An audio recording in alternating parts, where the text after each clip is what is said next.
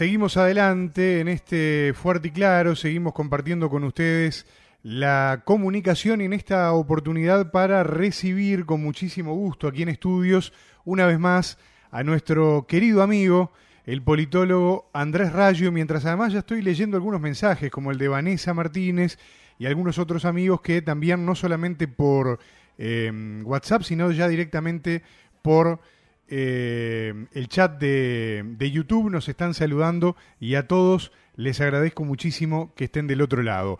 El momento del análisis político, en este fuerte y claro, como yo les decía, momento de escuchar al politólogo Andrés Rayo y es lo que vamos a hacer a partir de este momento aquí en el programa. Andrés, el gusto bien grande de saludarte, de estar compartiendo contigo la comunicación. ¿Cómo andas, querido amigo? Buenas, espero que todos estén muy bien. Buenas tardes. Bueno, la verdad que muy bien y con mucha expectativa. Vos sabés que eh, este es un momento del programa que a mí me gusta mucho hablar contigo porque además aprendo. Esto es una retroalimentación y es muy interesante. Y varios de los que están del otro lado ya me han dicho que disfrutan mucho, ¿no? Mate por medio, escuchar eh, tus análisis o tus editoriales, como pasó la, la vez pasada, pero que es bien interesante para poder, eh, como si fuera una ronda de mate, hablar de algunas de estas cuestiones que son tan importantes para todos. Eh, hoy traes un tema bien interesante, Andrés. Vas a hablar de lo que vos mismo denominaste la falta de cohesión política en tiempos de crisis, ¿no? Y cómo está la relación hacia la interna de la coalición multicolor, pero también cómo está la relación del gobierno y del presidente en particular con los principales referentes del Frente Amplio, que es algo bastante disímil, por decirlo de alguna forma, ¿no? Sí, este, igual que la, la, anterior, no quiero hacer un par de declaraciones al principio. Sí. Este, en este caso voy a intentar que no sea tan editorial. Lo que pasa es que eh, la situación, Martín, no es nada, nada agradable. Claro. Eh, primero que nada, mandar un saludo a todas las familias que han pedido un ser querido. Se están moviendo, viviendo momentos de mucha tensión. De hecho, también quiero aprovechar el espacio para comentar una cosa que estoy seguro que vas a estar de acuerdo y que algo mencionaste este, en el programa de hoy que tiene que ver con una nota que hizo Darío Klein en CNN eh, Internacional y, y que este, fue, bueno, de alguna forma reflejaba lo que pasaba en el CTI del CASMU y tuvo la acusación de traición a la patria de una senadora de la República que es Graciela Bianchi. Bueno, no se puede eh, esperar marco, mucho más de esta, de esta persona, ¿no? La cual ya además le hemos dedicado un editorial, lamentablemente muy a mi pesar, porque no quería, eh, y, y, me hago cargo de lo que voy a decir ahora, ¿no? Pero realmente hay gente que se retroalimenta del odio que genera, ¿no? Eh, y es un claro ejemplo el de esta senadora que habla con una liviandad enorme de, de algo que realmente, como vos decís, ¿no? Es muy doloroso para mucha gente, ¿no? Sí, eh, no sé si tuviste la oportunidad de ver eh, la nota entera, supongo que sí. Sí. Este, sí. Realmente es desgarradora. Es, es difícil no le una lágrima, es difícil porque ahí se dan cuenta uno lo que vive la gente eh, claro. y en particular lo que viven los médicos. Este, y que una senadora de la República, otrora presentada en, para el Senado y abandonando la banca, rompiendo con el espíritu de la ley de cuotas para pasar a diputados, sí. lo cual rompe con toda lógica, este, ahora también este, acusa de traición a la patria a periodistas que hacen su trabajo y visualizan un hecho alarmante, ¿no? Sí, sí, en vez de preocuparse doloroso. por lo que realmente importa. Claro, claro. Que se preocupe por lo que realmente importa. La verdad, es este más, siempre me acuerdo de tus frases de calienta un pueblo determinadas cosas bueno esto creo que calienta un pueblo. Exacto. Este y es hora de, de bajar la pelota Martín. El otro día hablábamos de, de, empezar a hacer política y no hacer política partidaria en un momento de crisis. Creo que ya ya basta. Sí capaz basta. que capaz que algo que vos también has dicho en otras oportunidades y ante el drama al que nos estamos enfrentando está bueno recordarlo. Yo creo que ahora más que nunca y creo que ahí me la juego que al revés vos vas a estar de acuerdo conmigo es momento de que haya alta política, pero alta política de verdad. O sea, la hora nos convoca a un respeto, a una altura. Eh, yo decía hoy en el arranque del programa, no hay que tenerle miedo a la grieta porque la grieta existe, el país está partido al medio y hay una forma de ver las cosas y hay otra forma de ver las cosas. Lo que no puede haber no es no que no haya grieta porque la grieta existe y la democracia se retroalimenta de la discusión política y del intercambio y del debate. Lo que no puede perderse es el, es el respeto, ¿no? Y es algo de lo que se está sí. perdiendo en estas cosas, como vos mencionabas recién, y en otras tantas, donde termina siendo una lucha entre tribunas, que nada tiene que ver con el verdadero problema al que nos estamos enfrentando, que es sanitario, pero que deriva en otro problemón enorme que nos va a llevar décadas poder solucionar. Exacto, exacto. Sí, sí, sí, sí. Este, definitivamente, definitivamente. Y a, pesar de, más allá de la grieta y demás, esto directamente, este, no sé cómo se dice en términos jurídicos, pero no, sé, se me, sale la palabra amenaza a la libertad de prensa. Es decir, esto es grave. Es una senadora de la República que está acusando a un periodista, además de una nota que parte el corazón y que debería llamar a, tomar las riendas y no a escribir en Twitter. Entonces, vamos a, realmente a, hacer política de la buena. Yo entiendo que la Rita Bianchi debe tener sus posiciones, estar a favor de lo que hace el gobierno y demás, pero eso no implica ponerse una ceguera, perdón, ponerse una, una venda en los ojos y, anular y decir que es todo mentira lo que, lo que hizo el, periodista, solo eh, en la cantidad de muertos y eh, la cantidad de muertos y, internados. No, eso no, no es así. Es claramente una cobertura bastante bastante no, totalmente imparcial, donde refleja lo que están viviendo los médicos, que eso es algo que yo lo entiendo, por supuesto, como, como ciudadano, pero realmente me, dejó pensando, es los médicos realmente van a también a pagar muy caro, no solo con su tiempo y su estrés actual, sino futuro. Entonces, dejemos de hacer política barata y empecemos realmente a pensar en ellos. No solo en, atacar el COVID, sino también en las personas que quedan y con políticas potentes. Sí, sí, lo y ahí, en el medio, por supuesto, Claro, por supuesto, y aquí entro un poco en, la, charla de hoy. Este, por supuesto, habrá quienes fomenten o quienes propongan eh, una participación mayor del Estado, habrá quienes ideológicamente entiendan que eso no es, pertinente, pero este, tenemos que ir a la Constitución y en los primeros capítulos nos damos cuenta que el Estado debería velar por nosotros y nuestra seguridad alimentaria, por lo cual este, también, más allá de, qué posición política se pueda tomar, incluso de qué partido político uno pueda ser simpatizante, tiene que ver con una cuestión de vida o muerte, ¿no? Tiene que ser una cuestión que, nos toca a todos.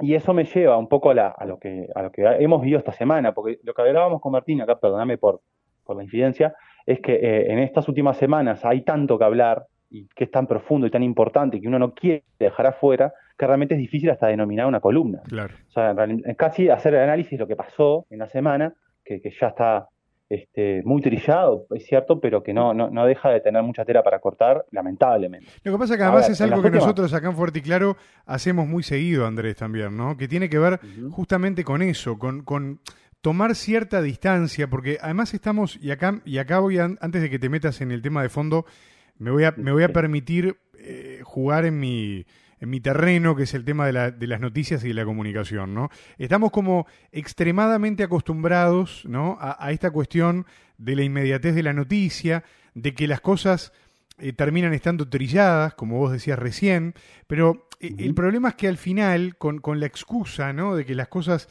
eh, van, quedando, van quedando trilladas y toda la historia, muchas veces se termina descontextualizando la información. No tenemos tiempo para que nuestro cerebro, el tiempo natural, ¿no? Para que nuestro cerebro pueda realmente procesar lo que pasó, X cosa, la que sea, y, yo muchas veces lo que hago en la apertura del programa, inclusive, es tomar temas de la semana anterior y volver sobre ello, porque me parece fundamental. Capaz que yo con casi 40 años me estoy quedando viejo y medio lelo, ¿no? Pero yo creo que en realidad no, es porque tengo la necesidad, y creo que a vos te pasa lo mismo como, como académico, como intelectual, de poder entender las cosas con un poco más de tranquilidad. Vivimos como adentro de una licuadora en la que de un tema pasamos a otro y al final nadie entiende nada y después el resultado son muchas de las cosas que terminan pasando. ¿No? Eh, entonces está bueno que de repente vos, eh, con la distancia de los días, aunque los temas estén, abro comillas, trillados, cierro comillas, vuelvas sobre ellos y nos puedas plantear las cosas con un poco más de profundidad de la que no nos dan, por lo pronto, los grandes medios de comunicación, seguro, ¿no? Sí, sin lugar a dudas, y además con la particularidad de esta crisis que es que todos la estamos sufriendo. Claro. Por supuesto, eh, hay una gran cantidad de personas, obviamente yo soy, valoro mi situación y, agradezco mucho, este, pero todos tenemos nuestros problemas, todos lo estamos viendo de maneras diferentes y, nos obliga este, realmente a prestarle mucha atención a, temas que deberían ser abordados en otro momento de mayor tranquilidad, pero que la, la, situación de crisis nos obliga a, tomarlo a los ponchazos. Absolutamente. El problema es, como decís, que si no tenemos el tiempo de discernir, de comprender, de entender los claros y oscuros, de ver los factores a favor y en contra, más allá de las posiciones ideológicas que existen, eh, evidentemente vamos a caer en un saco roto y ninguna, ninguna política va a servir. De hecho, un poco es el, espíritu de esta columna, que no es editorial, pero sí tiene un espíritu, sumamente crítico, es que eh, yo eh, lo dejo en algún pasaje aquí en, la ayuda de memoria que, me hice, y es, hagamos eh, un simple ejercicio considerando mm, básicamente las propuestas que hizo el gobierno, la batería de medidas, si se, si se permite decir batería de medidas a la altura, pero las diferentes medidas que ha propuesto el gobierno eh, en estos últimos días para a, intentar, eh, bueno, habrá que ver con qué tipo de objetivos, pero intentar este, reducir eh, los efectos socioeconómicos, porque acá no, vamos a hablar de cuánta gente está en el STI, ni cuántos fallecidos, que eso es realmente alarmante y realmente este, deberíamos dedicar los minutos de silencio porque estamos de luto. Claro. Eso no cabe ninguna duda. Este, somos un país muy chico, con muy poca población y tenemos índices muy altos.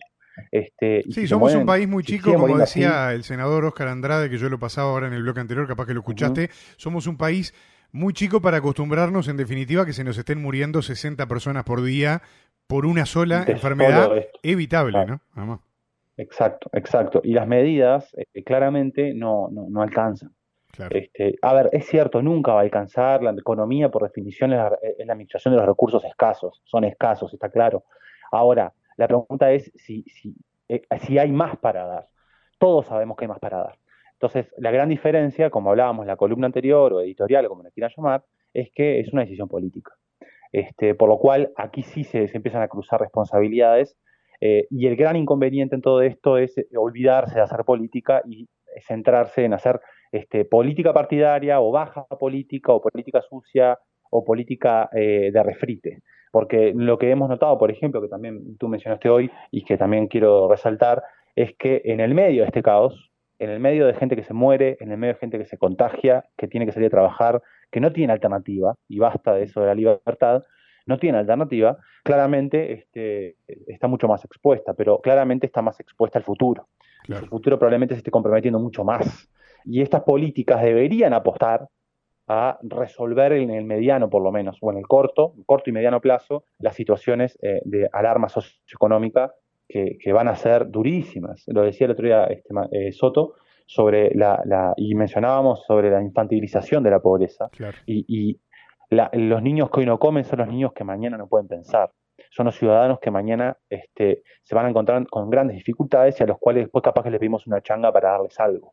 Entonces, necesitamos un poco centrarnos en, qué queremos del Estado y los partidos políticos tienen ese rol. Y más en el Uruguay, que es una partidocracia. Los partidos políticos nosotros le damos esa, esa, ese poder de manejar, de gestionar la cosa pública, en la cual es para estos momentos que más lo necesitamos. Necesitamos de los políticos, otra vez lo vuelvo a decir, con bronca, necesitamos los políticos, necesitamos gente que se dedique realmente a pensar, de resolver los problemas cotidianos en momentos como estos más que nada. En otros también, pero en estos más que nada, que estén presentes.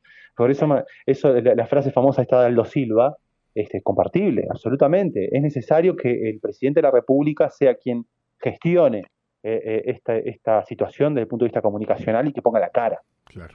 Este, y, y, que no sea opcional en base a de, determinadas cuestiones, ¿no? Que bueno, eh, no importa, eso es otra... otra sí, sí, eso, eso daría no, para no, una columna aparte, ¿no? De cómo manejan los presidentes Exacto. sus sus, este, sus apariciones, ¿no? Recuerdo mucho el paradigma de trabajo de, del fallecido presidente, eh, expresidente Tabaré Vázquez, por ejemplo, ¿no? Y cómo se, se criticaba su, su desaparición o su aparición según determinados momentos, pero eso nos, nos llevaría uh -huh. a irnos por las ramas y lo dejamos por otra columna, pero es verdad, sí, sí, es sí, tal cual. Está claro. Eh, bueno, para, para no dar más vueltas, ni, ni decir, para decir Gregorio, eh, y con el gran temor de dejar cosas afuera, porque eso es algo que me está pasando últimamente en las columnas, producto de esta situación.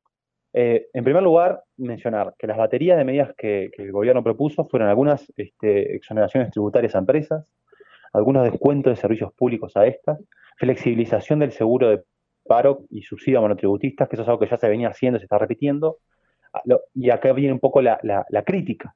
Eh, en todos estos casos son políticas, eh, por supuesto, bien recibidas, ¿no? Eso está claro que cualquier tipo de política que intente ayudar va a servir. El problema es, otra vez insisto, cuando uno mira la billetera y todavía te siguen billetes adentro, este, podrías aún más eh, dar una mano. Y sí, por otro lado, el perfil. Fuerza, ¿no? que es, bastante, es bastante trillado en cuanto al perfil, pero pareciera estar claro, y aquí es en cuanto, aquí sí está un poco en esa discusión de Estado sí, Estado no, que a veces se transforma en partidaria, deberíamos a veces intentar sacar esa cuestión partidaria. No, no quiere decir, por ejemplo, que todos los de Frente Amplio estén de acuerdo con la participación del Estado en todos los casos. Claro. No quiere decir que todos los de Partido Nacional estén Sí, sí. Ojo, también pongamos matices, porque en esos matices encontramos los puntos de unión, los temas donde podemos este, eh, avanzar, justamente. Y sobre eso se puede cimentar un, acuerdo nacional. Pero en ese marco tiene un perfil claramente este, centrado otra vez en el, empleador y no en el empleado, en, la empresa y no en la persona. Eh, entonces, aquí lo que estamos notando es que estas medidas, que son claramente insuficientes, para, para, haciendo una valoración, son claramente insuficientes, no van a mover ni un centímetro la aguja, ni un milímetro la aguja, este, son medidas que además generan endeudamiento a las empresas en algunos casos, no, no están ayudando estrictamente, porque bueno, está facturando, supongamos, esto ya probablemente la mayoría de los oyentes lo, han escuchado en otros lados, no estás facturando y lo que el Estado es un préstamo a tasa cero. Es decir, vos no estás facturando pero te estás comprando una deuda con el simple hecho o por el simple hecho de tener abierto oficialmente algo. Y acá hay algo que, tiene que quedar bien claro. En muchos de estos casos, el Estado te está diciendo que vos no podés ejercer, o, perdón, no podés abrir tu empresa. Por ejemplo, con el tema de, los gimnasios, ¿no? Como un ejemplo nada más, como un ejemplo. Si vos no lo podés abrir, no podés facturar, y al mismo tiempo te dan un crédito a tasa cero, que es lo mismo que darte un crédito a, tasas altísimas cuando no facturas. Claro. Este, a ver, yo entiendo que el COVID no es culpa del gobierno. No soy de esos este, que andan por ahí proliferando las voces que es culpa de los gobiernos mundiales y las mesas chicas para reducir la población y todas esas cosas que yo no, no creo ni, ni, me interesa entrar. Pero ciertamente las medidas están direccionadas hacia un sector de la población, bajo un concepto que tampoco quiero entrar en profundidad, pero que en los 90 se escuchaba mucho, que es el efecto derrame, que en inglés es el efecto spillover. Sí, claro. Porque el efecto derrame es aquel, aquel, que nos decía el neoliberalismo, neoliberalismo implementado en gran medida por la calle Padre, en los 90, donde se entendía que a la famosa malla oro que ahora conocemos tan lindamente como nombre, y que realmente a mí también me genera bastante bronca, eh, la famosa malla oro va, si nosotros la contemplamos, la cuidamos, la ponemos entre algodones, nos va a generar un efecto derrame en, su, en sus ganancias, que a la, a la postre va a ser una ganancia para toda la sociedad porque va a llegar naturalmente, como un derrame, como quien llena un vaso, con eh, pone agua en un vaso y en un momento se derrama y vuelca a los que están abajo. Bueno, esto no, no está demostrado, no funcionó. Esto lo único que generó, bueno, entre otras tantas cosas, perdón, una de las cosas que generó fue la pauperización de la pobreza y el aumento de la desigualdad. ¿Esto qué quiere decir? Que si hablamos de mayoría o quieren hablar de ciclismo, algunos se, se están quedando atrás pero no es que van a estar siempre atrás a la misma distancia que los de adelante, es que cada vez están más atrás. Y en este momento de crisis eso queda en evidencia. Nada nuevo bajo el sol otra vez, son posturas. Lo que sí queda, eh, lo que sí queda claro es que estas medidas, y ahí voy a, o con lo que estaba haciendo referencia, este, nos podemos preguntar si estas medidas se puede esperar algún tipo de mejoría en los indicadores socioeconómicos en el corto y mediano plazo. Claro. La pregunta es exactamente no. No se puede esperar nada mejor no va a cambiar en absoluto. Van a seguir habiendo gente pobre, va a seguir habiendo gente que va a tener que ir a las ollas populares, que no va a tener para comer, que va a tener problemas de nutrición, ojalá no de inanición, que va a tener grandes problemas para insertarse en el mercado laboral y que va a necesitar de las migajas del Estado. Perdón, con, un, con un, detalle que no es menor, ¿no? Se viene el invierno, que ese también es un tema, ¿no? En, lo inmediato, quiero decir, ¿no? Perdón que te corté el... no, pero, está bien. Digo, es un detalle coyuntural, pero no es menor. Yo ya estaba leyendo notas en estos días, por ejemplo, de eh, agrupaciones de gente, de personas en situación de calle que están haciéndole planteos al MIDES de lo que ellos entienden deberían ser políticas para atender, por ejemplo, con centros 24 horas, la realidad de la gente que duerme en la calle, ¿no? O sea, por eso digo, si, simplemente le estoy poniendo un, ingrediente más al tuco, digamos, ¿no? Pero es, es un problema enorme en el que estamos, ¿no? Claramente. Es un problema enorme y también considerando esto que decía, que eh, en el marco de que las personas que están atrás en el pelotón empiezan a estar cada vez más atrás, también en la medida en que pasa el tiempo, el factor tiempo aquí es clave, este, no hay buenos guarismos, no hay buenos resultados, entonces en la medida en que esto siga así, va a ser cada vez peor para esa población. En todos los casos son bombas de tiempo. Y van explotando, y cada una hace explotar más a la otra. Es decir, es una situación en la cual eh, y aquí voy con el otro punto. Eh, otra de, de, las políticas que se promovieron de parte del gobierno tiene que ver con las, transferencias monetarias a las poblaciones de bajos recursos que no puedan demostrar, que no puedan estar dentro del, sistema de, seguridad social, ¿no? Esta, esta, esta, medida justamente mencionaba el seguro de paro y el subsidio, sino que es un subsidio a personas que estaban en el mercado ilegal de trabajo y que hoy se encuentran, en, obviamente, en, bajo, detrás de, la, pantalla, detrás de la cortina, detrás de lo que eh, eh, se puede esperar dentro del Banco de Previsión Social o de la, asistencia social que puede el Estado con un trabajador. Por lo cual, aquí se, abrió la discusión, como ya sabemos, y un poco quería entrar en eso, sobre la famosa, el famoso beneficio o la famosa contrapartida que debería tener este, para, para el gobierno, en particular, este tipo de beneficios, eh, insisto en la palabra beneficio, no, me estoy equivocando, porque así fue tratado, es un beneficio y no un derecho, que, en realidad, mm, punto, es un derecho, punto otra vez, no es un beneficio, es un derecho. Em, ¿Por qué? Porque una sociedad, como dice la palabra, lo que afecta a uno afecta a todos, de menor o mayor medida, pero acá estamos hablando de miles de personas, y miles de personas están pasando hambre y a miles de personas a las demás que se les pide, además de pasar hambre, que se, les quiere además dar una contrapartida en base a ese beneficio. Por supuesto, no voy a entrar en lo que ya se ha discutido mucho sobre por qué no se le da eh, el mismo trato a, la malla oro, como decía Andrade. Está bien, eso también es parte de la política. Lo que sí es cierto es que eh, con este tipo de actitudes se sigue estigmatizando a las poblaciones de menos recursos. Y eso es todo lo que no deberíamos hacer, como el derecho legítimo a, tener un techo, como el derecho legítimo a poder alimentarse, como el derecho legítimo a tener una vida digna. Digna. Nada más que eso, digna.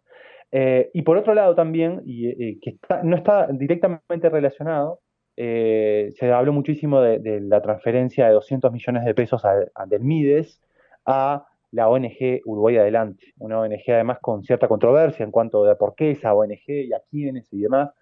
Pero el punto otra vez, aquí está el Estado fiscalizador. Martín, el neoliberalismo y el liberalismo a secas, si se caracterizan por algo, es que piden un Estado juez y gendarme. Para aquellos que ya no lo tienen claro, porque esto ya ha sido bastante tratado, no solo en las columnas, sino en, estos últimos años, o sea, eh, el conocimiento acumulado en las ciencias sociales ha generado ese beneficio de entenderlo. Eh, el Estado juez y gendarme, que es lo más básico, es un Estado controlador y que solo se dedica a supervisar lo que sucede por fuera de, su institución o de lo que le corresponde, que para ser eh, bien gráfico es eh, el, pensamiento, la perspectiva política que apunta a la, reducción del Estado in extremis. Sí, sí, la mínima expresión del Estado, claro, sí, sí. Exacto. Entonces, eh, una cosa que me imagino, porque eso, insisto, son muchos temas, hay mucho, muchos medios, hay mucha gente hablando sobre esto y no quiero resonar tan repetitivo, perdón, pero intento a veces no escuchar para no, para no estar influenciado. Eh, y en particular, lo, que me llama mucha atención es que esta partida, que hice el cálculo, el dólar de hoy son 4.5 millones de dólares, nada. Eh, por supuesto es plata, por supuesto que es plata, pero no es nada. se trasladó y además se pone o se puso en tela de juicio de que las personas o repetían los lugares a donde iban a comer o si estas personas tenían que gozar los beneficios de diferentes este, políticas sociales. Eh, y de hecho, el, eh, si no me equivoco, el viceministro de, Mides eh, mencionaba que sí existía una relación directa entre controlar quiénes iban a comer las ollas populares con la reducción de la, de la asistencia a ellas. Y decía que era evidente la correlación. Era evidente que si una persona deja de ir porque se está controlando es porque algo mal estaba haciendo. Bueno, no, no es así. Hay una cosa, producto de este estigma social que se genera la pobreza, es justamente que estas personas, beneficiarias de, algunos, algunas políticas públicas, tengan temor de registrarse en algunos lugares. ¿Por qué? Porque tienen temor de perder lo que reciben. Claro. Es por esa razón, o en mayor parte debe ser por esa razón. No quiere decir que no haya un vivo, pero al mismo tiempo, cuando decimos ese vivo, si ese vivo tenía hambre, ¿se le puede juzgar realmente a una persona por tener hambre y dos veces a, a ollas populares? Claro. Estamos todos locos. yo creo que ya estamos en, un terreno, disculpen, que este, trasciende otra vez lo político y lo ideológico, más allá de si Estado sí, Estado no. Es una situación de emergencia este, sanitaria, alimentaria, eh, económica, social y de todo tipo, de todo tipo. Y que no tenemos la menor idea cuándo va a terminar, y menos tenemos la, menor idea cuánto va a repercutir en nosotros al día, al día de mañana y en el corto plazo. Entonces, eh, la alimentación, no soy nutricionista, pero todos tenemos muy claro que cuanto menos comemos, menos capacidades tenemos, ¿no? Porque eh, nosotros necesitamos alimentarnos para poder desarrollarnos. Es el combustible del cuerpo, claro, sin duda. Es el combustible del cuerpo. Por lo cual, eh, si entramos en un terreno de cuestionar y de intentar este, fiscalizar a, aquella persona que tiene hambre, este, creo que, hay poco por, para encima, ¿no? perdón, hay poco por debajo en la política de eso, hay poco por debajo. Yo entiendo que además en este mundo que todo viene, todo va, que las discusiones, que, el periodismo, que también intenta saber en el día a día cada opinión y demás, puede uno decir cosas que luego se arrepienta. Eso, eso pasa, la gente se equivoca y eso también hay que entenderlo y contemplar. Se pueden equivocar con la, forma de decir las cosas, capaz que no quería decir eso y bueno, se malinterpretó, pregúntenle a Aldo Silva, ¿no? Este, pero esas cosas este, son difíciles de digerir y en un contexto además donde todos sabemos que no es lo mismo un viceministro que, la situación que está pasando un viceministro en, esta, en, este momento de crisis que la que está pasando una persona que va a, las ollas populares. Sí, sí, con un tupper de, de, crufi vacío a buscar una porción de guiso. Ya está. Entonces otra, otra vez empatía, ¿no? Otra vez un poco ponerse en los zapatos este, del otro. Eh, después, eh, eh, esto ha generado una, avalancha de críticas de parte de la, oposición y ha generado también una reacción de parte del gobierno. Voy a ser un poco desordenado en base al punto que tengo, pero con el temor de perderme, porque me pasa, pero yo quería decir que este, recordarles a los oyentes que hace varias columnas y el año pasado en particular habíamos mencionado una característica de este gobierno, que era un gobierno verticalista este, y centrado en la persona presidencial. Centrado, en la, centrado en la figura presidencial. Esto puede molestar a alguien, pero es un hecho.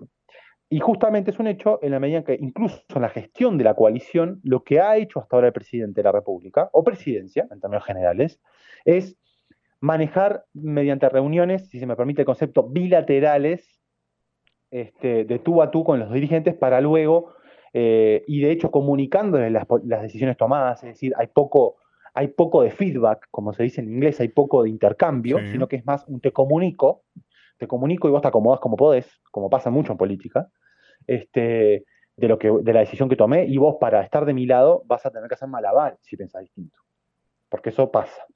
Al punto tal de que una, de una ministra de la República osó decir que no es gobierno, ¿no? Osó decir que no es gobierno.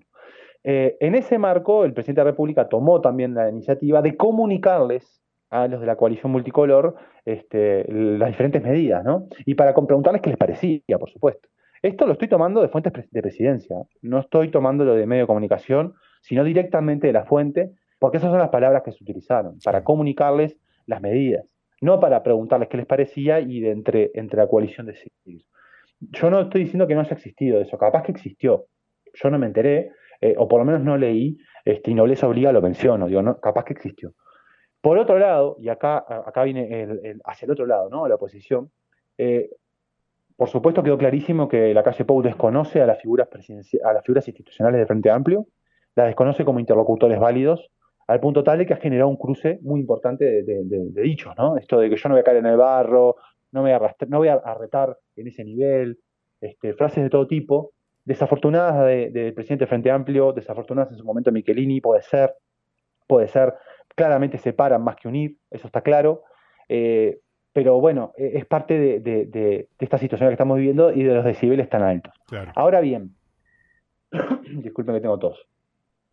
Eh, ahora bien, en ese marco, el presidente de la República tomó la decisión, eh, vista claramente como algo positivo, de invitar a los intendentes frente amplistas a una reunión para oír sus propuestas o para oír y para así ahí tener un intercambio sobre este, la situación.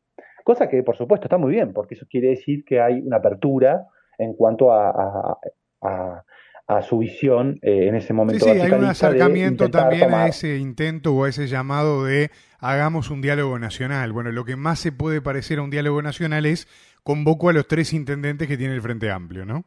Exacto, y es una medida claramente de desprecio ¿no? al resto de los actores políticos este, de oposición. Pero más allá de eso, aquí yo quiero dejar otra vez algo que, venimos conversando es, ojo, ojo, porque las figuras del Frente Amplio, particularmente las intendencias y particularmente las de Intendencia de Montevideo Canelones, son figuras que sabemos que se van a candidatear a presidencia. Sabemos eso. Y si no lo hacen es por alguna jugada política de otro sector del Frente Amplio. Entonces, tienen una, clara tendencia a magnificar sus medidas, lo cual para mí también está mal. Me parece bien, me parece bien eh, la propuesta del intendente de Montevideo de utilizar las medidas famosas contracíclicas o keynesianas en momentos de crisis, de infraestructura, básicamente, de gastar en infraestructura, para generar trabajo, para generar trabajo real, como dijo ella, este, en un momento de crisis y que además tiene retornos, ¿no? Porque yo que sé, un puente, si se hace un momento de crisis con plata del Estado, nadie puede decir que el puente capaz que no es necesario, ¿no? Sacando algunos casos muy particulares, es muy probable que, sea necesario. Entonces, eso me parece oportuno. Y me parece oportuno que, el gobierno tome esas medidas, cosa que hasta ahora no sabemos qué va a pasar. Por otro lado, también el propio Satanás para la izquierda en su momento, el Fondo Monetario Internacional, proponía este, esta misma medida, que el gobierno no tomó. No tomó.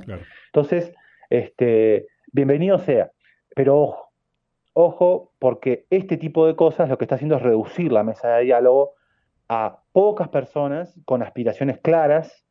Yo insisto. Sí, es un diálogo meramente ejecutivo, ¿no? Es un diálogo Exacto. casi que mirando a un eventual primero de marzo del 2025, ¿no? Sí, en realidad, o sea, reitero, yo no quiero ser malo para nada con, los políticos en términos generales, ni, con sus aspiraciones, me parece que está bien, este, y, siento que hacen el esfuerzo de separar esas cosas, pero no parece que esté funcionando. Es decir, desde el lado de la opinión pública y del lado de los votantes, la ciudadanía, que también hay una mojón de poner las barbas en remojo con la ciudadanía, ¿no? Dejar de esto de partidizarlo, dejar de verlo como opinión nacional otra vez, perdón que esté reiterativo, pero ya esto no da para más. Eh, y, dejar de enarbolar cada medida que toma la, intendente de Montevideo o el intendente de Calderones y viceversa si no están de acuerdo con presidencia y viceversa si, si son de, gobierno. Sí, sí, el, el tribunismo político. Una persona, Exacto, las medidas que haga una persona pueden ser buenas, pero también pueden, cometer errores y al mismo tiempo la cantidad de intereses que se interconectan y que de alguna forma explican su comportamiento son multivariados.